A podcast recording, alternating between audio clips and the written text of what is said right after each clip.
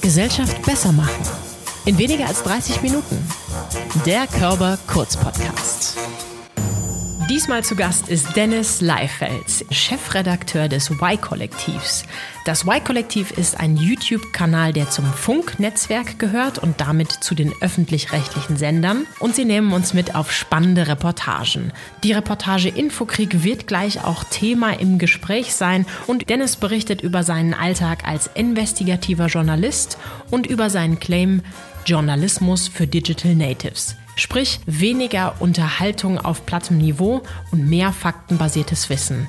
Moin und herzlich willkommen zur zweiten Episode Gesellschaft besser machen in unter 30 Minuten heute mit Dennis Leifels. Hallo. Moin, hi.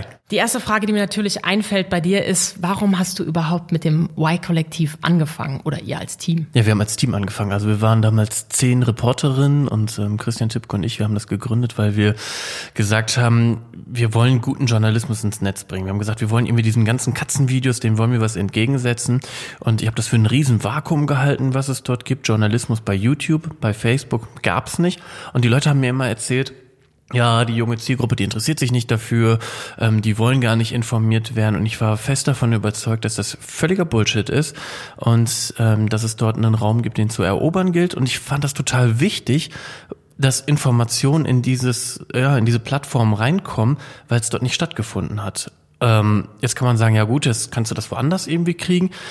Aber stattdessen sind ja andere ähm, Formate hochgekommen, die Fake News verbreitet haben, die Sachen nicht recherchiert haben und das hat mich aufgeregt. Also ehrlich gesagt war der der auf oder der ja der Antrieb war, dass ich frustriert war, auch dass meine Themen, die ich damals wichtig fand, dort nicht stattgefunden haben. Ihr habt ja auch den Claim Journalismus für Digital Natives. Ja. Ist das auch der Zusammenhang, warum äh, du sagst, es muss besserer Journalismus im Internet herrschen? Ja, es muss erstmal überhaupt Journalismus dahin. Also damit ging das los. Guck mal, ich habe damals bei Buten und Bin gearbeitet. Das ist das Regionalmagazin von Radio Bremen, also Teil der ARD.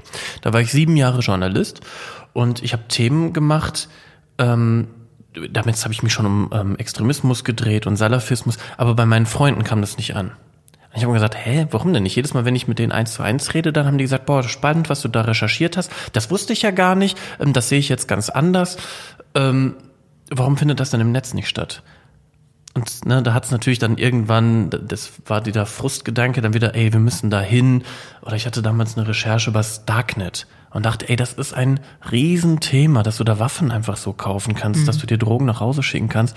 Und in der alten ARD-Welt hat sich da niemand für interessiert.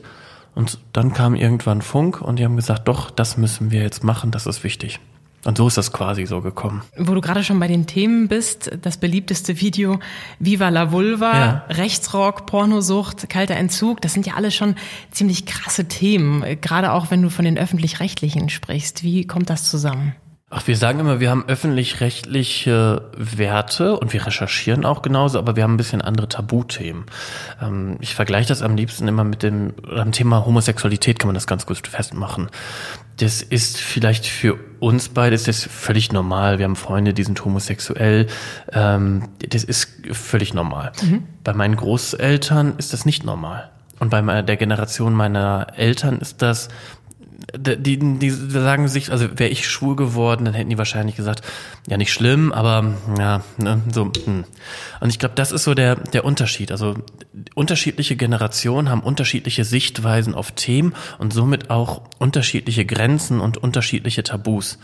Und mich wundert das nicht. Sex, Drugs, Rock'n'Roll funktioniert halt, aber besonders krass finde ich die Themen nicht. Wir machen krassere Themen. Wenn wir beispielsweise in Afghanistan sind, dort über Minenentschärfer was äh, berichten oder wir berichten über die Hungerskrise in Somalia, dann sind das, finde ich, krassere Themen, weil wir dort mehr aufs Spiel setzen, um unsere Zielgruppe zu informieren.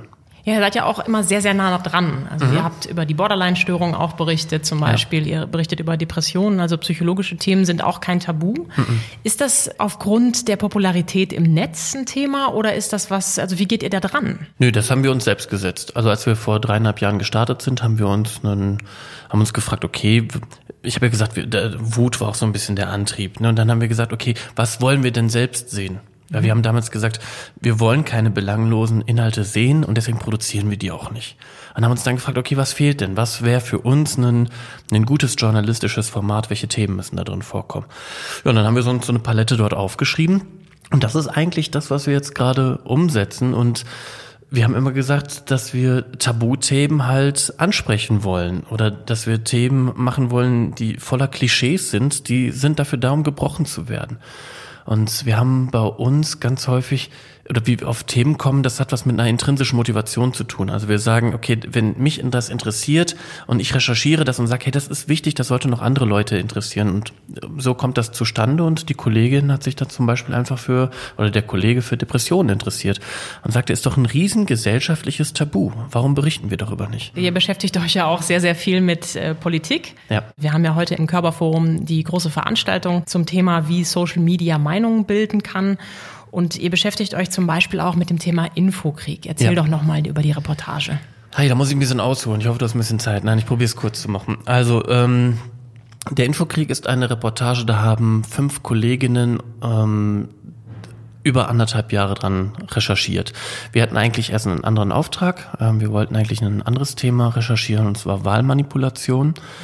Und sind in diesem Zuge sind wir auf ähm, den Infokrieg gestoßen. Also es geht im Groben darum, dass die neuen Rechten im Netz entdeckt haben, wie das ganze Netz funktioniert, wie der Algorithmus funktioniert und wie sie Meinungen beeinflussen können. Also indem sie Echokammern aufbauen oder bespielen mit ihren Inhalten, die nicht immer stimmen müssen, die eine Agenda haben, die ähm, teilweise aus dem Kontext gerissen sind oder mit Fake News.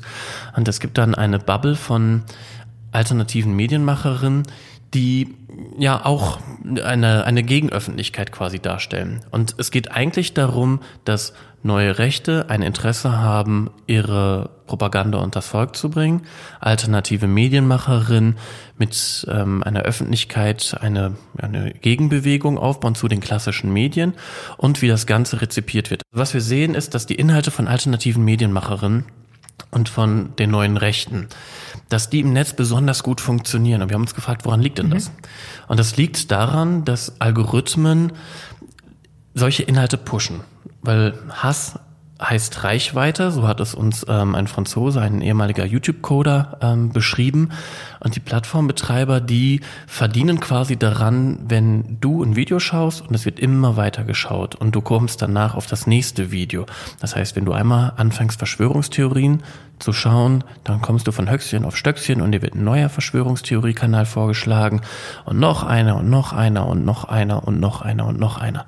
Und die sozialen Plattformen, die verdienen daran, weil du machst quasi Binge-Watching. Ne? Und ähm, die haben natürlich ein Interesse daran. Das heißt ja, ich könnte jetzt einen Kanal machen, der Verschwörungstheorien hauptsächlich behandelt und dann werde ich auch sehr, sehr erfolgreich, oder? Ja, das kann zumindest passieren, ja. Das, was eigentlich passiert ist, dass es Leute gibt, die eine politische Meinung haben und die wollen sie vertreten sehen.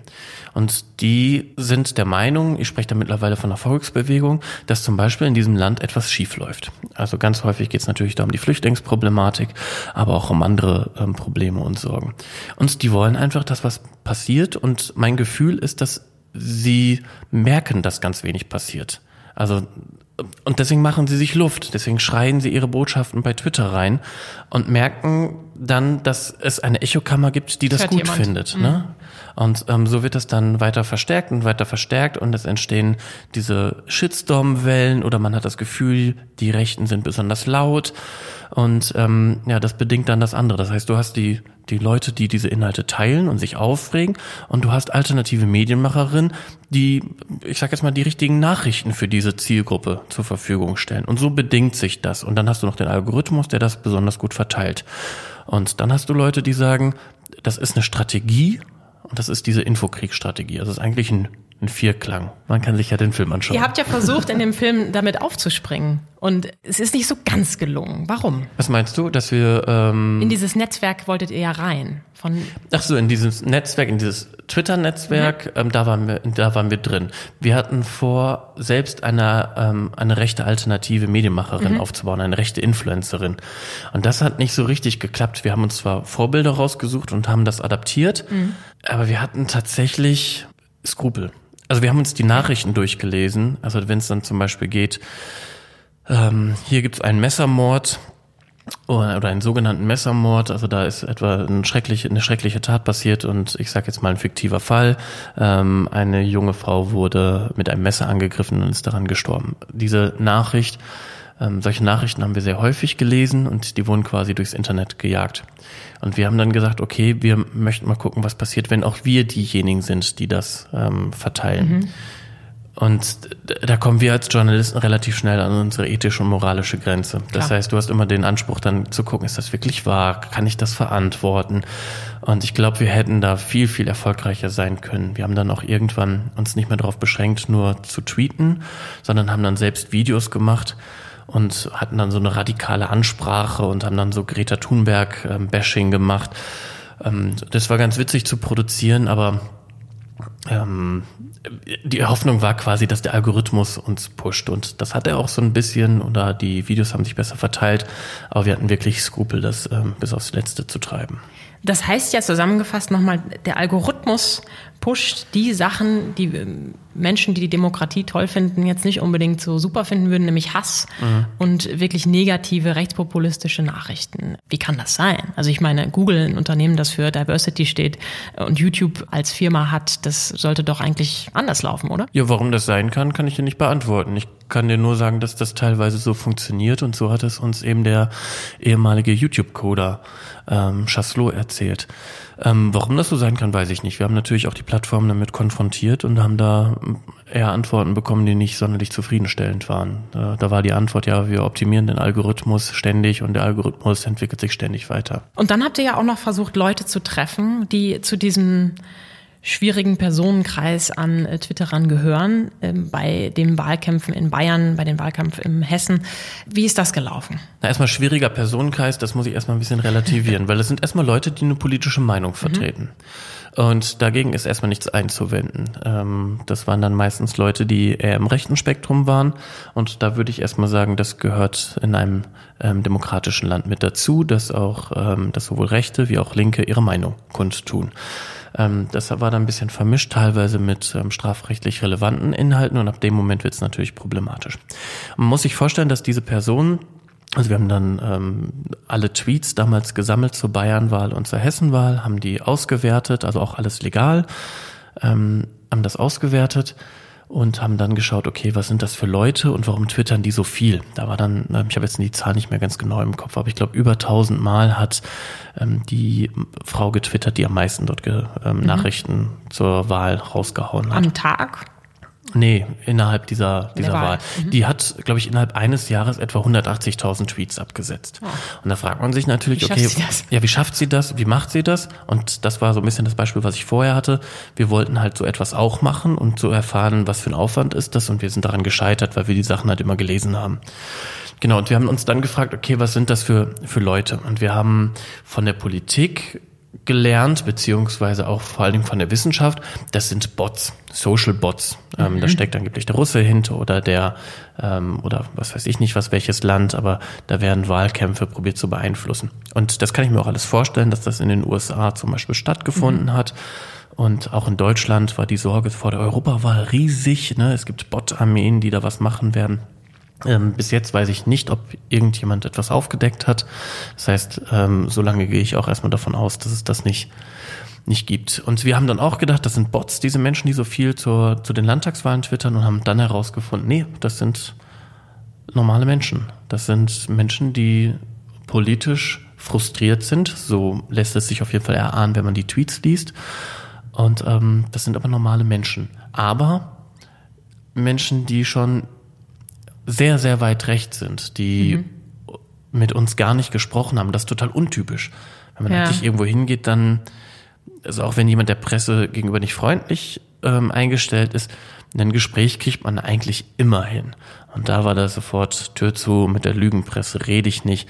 Also da merkte man oder merkten wir, dass die ein Mindset haben, was echt, ja, also das, das, an die Leute kommt man nicht mehr ran. Jetzt ist ja spannend. Das sind ja dann Menschen, die online laut und analog ja. beziehungsweise im Leben eher leise sind. Ich kann es nicht richtig beurteilen, weil wir haben die Leute ja nicht richtig kennengelernt, ja. aber sie waren auf jeden Fall nicht ähm, dialogbereit. Ja, ne? okay. Also sie haben nicht gerade die Diskussion mit uns gesucht ähm, oder wollten ihre Meinung kundtun, ähm, weil wir sind natürlich auch ein Sprachrohr als Medien. Ne? Ihr habt ja, beziehungsweise deine beiden Kollegen haben ja tatsächlich einen Menschen getroffen, der diesem Netzwerk ein Impressumsfreiheitsrecht wenn man das so nennt. Ja, der hat einen Impressumsservice, ja. den er ähm, betreibt in Uruguay. Mhm. Und ähm, das heißt, wenn du zum Beispiel einen Blog hast und du möchtest deine Identität verschleiern oder du möchtest nicht, dass die Polizei dir auf die Schliche kommt, weil du dort irgendwie einen, irgendeinen Mist verbreitest, dann kannst du dieses, dieses Impressumsservice nutzen von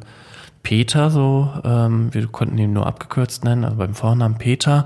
Und er nennt sich selbst der Uruguru und hat in Uruguay eben seinen Wohnsitz und betreibt von dort eben den Impressumservice. Und wenn ich es richtig in Erinnerung habe, hat der Peter Uruguru ja. deine beiden Kollegen am Ende auch gesagt, wenn sie das falsch zusammenschneiden, ja. dann wird ihnen auf der Toilette ein Blitz begegnen. Ja, ähm, Bis jetzt leben sie noch. Ich kann nicht beruhigen. Noch. Da bin ich sehr froh. ja, ist ähm, nichts passiert. Gleichzeitig frage ich mich natürlich, habt ihr nicht manchmal auch Mordsschiss in der Buchse? Also habt ihr nicht Angst, wenn ihr solche Sachen, wenn ihr solche Reportagen auf, also wenn ihr Dinge aufdeckt, wenn ihr solchen Menschen gegenübertretet, wo ihr einfach nicht wisst, was passiert? Also ich kann natürlich jetzt nicht für die anderen sprechen. Ähm, ich kann das nur auf mich beziehen. Ich mache solche Reportagen seit sieben Jahren und natürlich bin ich mir darüber bewusst, über was für Szenen ich dort berichte, wenn ich über Rechtsrocker berichte mhm. oder wenn ich auf Konzerten unterwegs bin. Ähm, die Bundeswehr oder, auch. Ja, oder die, die, ja, da hoffe ich ja mal, dass es ein demokratischer Apparat. Ja, Apparat ist und dass ich da nichts zu befürchten haben muss. Aber natürlich macht man sich schon manchmal Sorgen ähm, und liest genug Drohungen im Netz. Bis jetzt ist das immer noch toi toi toi, ich glaube vom Holz, ähm, ist das immer gut gegangen. Ähm, ich glaube auch nicht, dass man sich davon beeindrucken lassen sollte. Also wenn man den Weg geht, dass man sagt, ich bin Investigativjournalist und ich möchte aufklären über Missstände und ähm, es gibt viele Missstände, für die es sich äh, lohnt, ähm, auch ein bisschen ein gewisses Risiko einzugehen. Ähm, ja, dann mache ich das. Ja, gerne ist vielleicht der falsche Begriff, aber ich habe mich einfach dran gewöhnt. Mhm. Und äh, wir gehen ja nicht naiv an solche Sachen ran. Mhm. Also wir bereiten uns vor, ähm, wir wissen, wie wir uns zu verhalten haben. Ja. Und ich glaube, wenn man auch fair ist, dann, also wir sind ja den Leuten nicht unfair gegenüber. Mhm. Also auch da, du hast gerade den Uruguru angesprochen ja, ja. und ähm, die Kollegen haben ihnen versprochen, dass sie nichts aus dem Kontext reißen werden. Und das erwarte ich von guter journalistischer Arbeit. Ich kann mir gut vorstellen, dass viele noch skeptisch sind, weil einfach die meisten, möchte ich sagen, die im Internet senden, nicht unbedingt das journalistische Skillset haben, was du hast und diese Fairness vielleicht nicht unbedingt haben. Es wird ja mittlerweile schon bei jedem Autounfall draufgehalten, bevor der Notarzt gerufen wird. Und da kann ich mir vorstellen, dass es durchaus auch mal schwer ist, an Leute ranzukommen, weil die Skepsis zu groß ist. Die Skepsis gegenüber Journalisten? Ja, Journalisten in Anführungszeichen, mal wie du gesagt gesagt hast. Ach, die Leute, die im Netz unterwegs genau. sind. Ach ja, das, das weiß ich nicht. Ähm, also wir können uns ja auch vorstellen, dass wir ARD-Journalisten, also ja.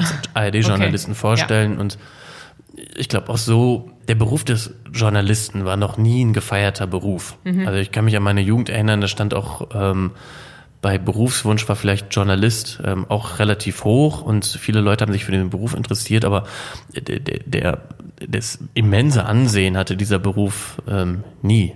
Ne? Mhm. Also das war auch immer so ein bisschen, dass man dachte, na ja, ah, ne. Ähm, aber wir wissen ja, wie wir arbeiten, nach welchen Standards wir arbeiten. Wir haben das alle vernünftig gelernt.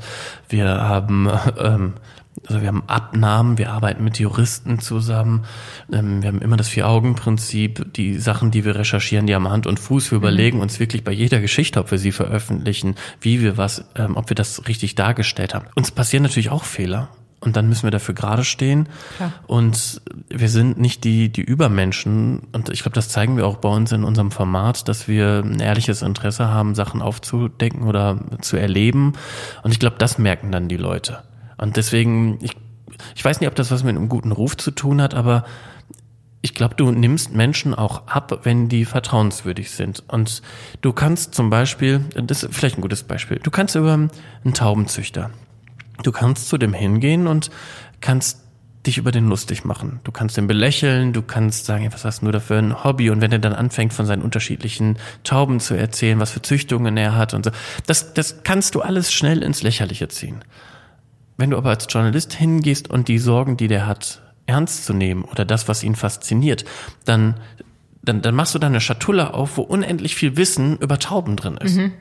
Und, und, plötzlich interessieren sich auch alle für Tauben, weil das so schön geschrieben und so schön erzählt ist. Genau. Ja. Okay. So, und ich glaube, das ist dann auch häufig mal der Schlüssel, warum wir andere Perspektiven haben oder warum wir andere Geschichten haben, weil wir die Leute probieren ernst zu nehmen. Und ähm, wenn wir da Mist berichten, dann kriegen wir das in unserer Community und wir haben eine fantastische Community, aber die sind sehr kritisch. Die hauen uns das links und rechts, rechts um die Ohren, wenn wir da Mist berichten. Das bleibt Ewigkeiten dort stehen, die Leute recherchieren nach. Wenn wir da jede unsaubere Formulierung wird uns um die Ohren gehauen und zwar zu Recht. Sehr schön. Ihr sucht ja auch aktiv den Dialog, also jede ja. Reportage, die ihr ausstrahlt, wird ja auch nochmal dann in der Live-Diskussion auf Facebook, soweit ich das in Erinnerung habe, geteilt. Wie sind da eure Erfahrungen und warum macht ihr das? Weil wir das transparenter halten oder für transparenter. Ähm, das habe ich gerade gesagt, wenn wir einen Bock schießen, dann müssen wir mhm. dafür gerade stehen. Wir gehen also selbst in die Kommentare rein bei YouTube und bei Facebook und da hat jemand eine Frage, wenn wir die beantworten können, beantworten wir die. Wenn es eine sachliche Kritik ist, ähm, dann nehmen wir die gerne an oder wir diskutieren darüber oder wir sagen auch noch mal was, was vielleicht unsere Meinung zu diesem Thema ist oder wenn es andere Informationen gibt, die es nicht ins, in die Reportage geschafft haben oder wir erklären ähm, warum der Fokus so und so ist.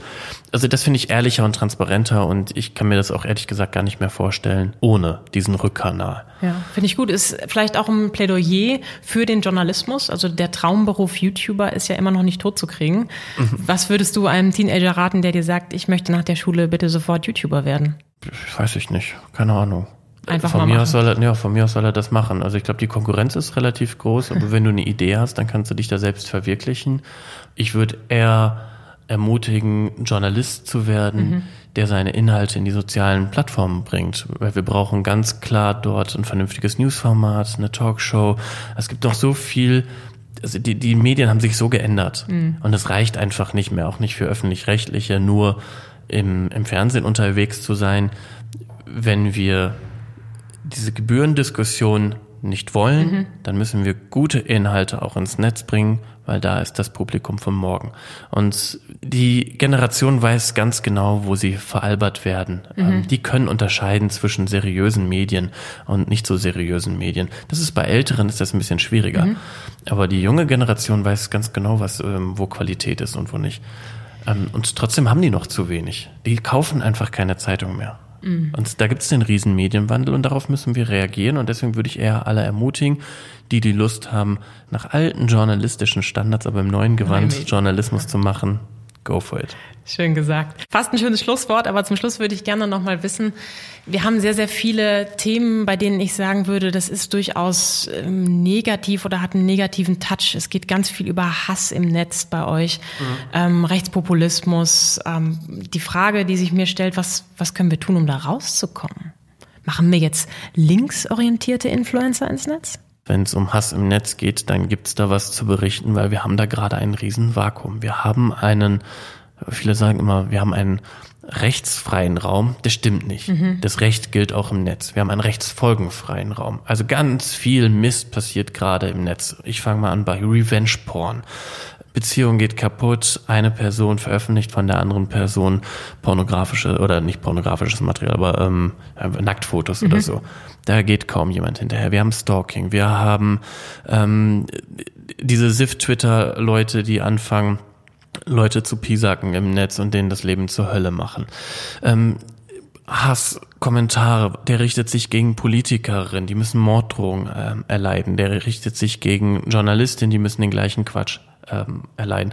Und ich frage mich da tatsächlich, müssen wir das alles so hinnehmen oder sind das Sachen, über die man berichten muss? Ich habe für mich definiert, ja, wir müssen über solche Themen berichten. Es gibt da ein Riesenvakuum. Damit positionierst du dich als das, was ich dich auch hm, betiteln würde, nämlich als typischer in Klammern investigativer Journalist. Mhm.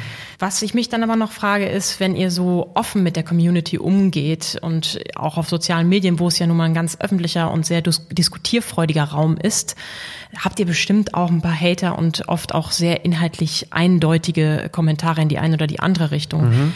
Was macht ihr damit? Lasst ihr das im Sande versieben? Reagiert ihr darauf? Ja, wir reagieren auch darauf. Aber man muss da ein bisschen unterscheiden. Ne? Also viele Leute sagen dann zum Beispiel, ja, ihr nehmt Kritik nicht ernst.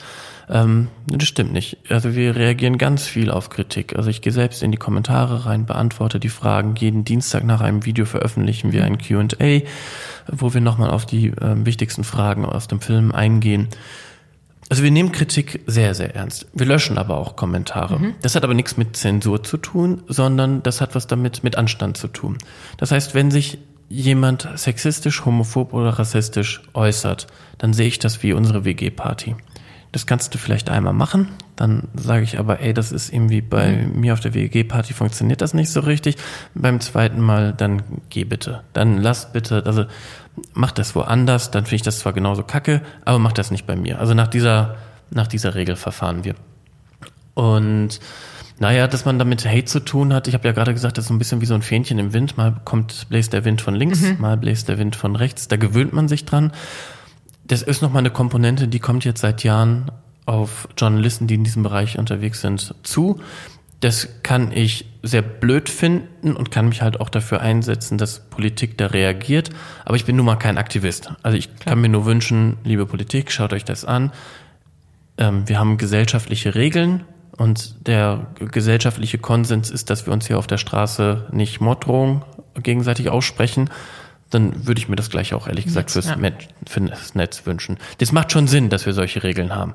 Und dann müssen sie halt auch durchgesetzt werden. Wenngleich das natürlich auch auf so einer Zwischenebene passieren kann. Also ich frage mich dann immer, mache ich den Konflikt größer, wenn ich jetzt auf jemanden reagiere, der zwar nicht komplett unter der Gürtellinie ist, aber doch durchaus schwierig kommentiert? Oder ist es wichtig zu reagieren, um wirklich auch Flagge zu zeigen, weil es vielleicht gegen einen Wert geht, den ich vertreten möchte? Nee, das kann, das lassen wir stehen. Und, und reagiert nicht darauf. Doch, manchmal reagiere ich auch darauf und sag, ähm, ob das der richtige Ton ist oder okay. nicht so belehrend, ne? Also ja. das stimmt nicht. Ähm, das mache ich wirklich nicht, sondern ich vergleiche das auch mit dem mit dem echten Leben. Also würdest du vielleicht, wir begegnen uns in der Innenstadt. Du läufst an mir vorbei und sagst Arschloch. Dann drehe ich mich vielleicht einmal verdutzt um und sage, hey, was hat die jetzt gesagt? Aber da würde ich dir nicht hinterherrennen und sagen, hey, was hast du gerade gesagt? Ne, mhm. Sondern dann denke ich mir das vielleicht. Ähm, und wenn du dann vielleicht noch stehen bleibst, dann vielleicht fange ich dann mit dir ein Gespräch an und frage dich, wie war denn das jetzt gemeint? Dann ist das vielleicht eine sehr ungewöhnliche Form einer Gesprächeröffnung, aber es ist immerhin eine. Mhm. Ähm, wenn du mir, du rennst auf mich zu, bleibst vor mir stehen und sprichst mir eine Morddrohung aus und sagst, dass du meine komplette Familie auslöschen möchtest. Ich glaube, da wäre meine Toleranzschwelle ein bisschen geringer und ich glaube, ich würde das ernst nehmen und würde dann sagen, okay, du bist vielleicht ein bisschen verrückt und ähm, vielleicht würde ich auch die Polizei rufen, weil ich Angst um meine Familie habe. Und ich glaube, das sind die unterschiedlichen Formen, die es da gibt. Und wenn aber jemand sagt, ey du, ich finde dich doof, weil du hast das und das berichtet, ab dem Moment bleib ich stehen und sag dann auch, okay, dann lass uns doch das Gespräch führen. Was mhm. fandest du doof?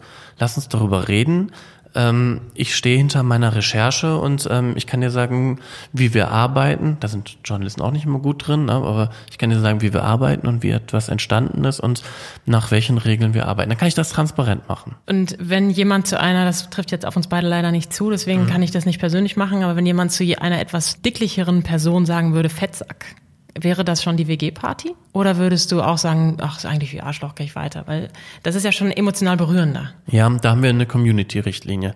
Also wenn sich der Hass auf eine Person richtet mhm. und das ist orchestriert, dann würden wir auch dagegen vorgehen. Okay, also so ein bisschen Cybermobbing-Richtlinien. Genau. Okay. Ja, also ne, wenn sich das jetzt drehen würde, also ich glaube mal, wenn da ein Spruch kommt, dann ist das was anderes oder anders zu bewerten, als wenn das orchestriert ist und sich Leute auf jemanden einschießen. Journalismus für Digital Natives von und mit Dennis Leifels könnt ihr im YouTube-Kanal des Y-Kollektivs jederzeit erkunden. Und dazu möchte ich euch auch wirklich herzlich einladen. Ich finde, ihr macht das wirklich sehr, sehr gut. Ich bin einige Male hängen geblieben. Zuletzt auch beim Thema Nachhaltigkeit ist noch ein frisches Video. Also da gibt es wirklich eine ganze Bandbreite und wer da nichts findet, der Na, weiß ich auch nicht, lebt nicht in unserer Welt. Vielen Dank, dass du heute bei uns gewesen ja, bist. Gerne. Seid auch wieder dabei, wenn es das nächste Mal heißt Gesellschaft besser machen in unter 30 Minuten, der Körper Kurz Podcast.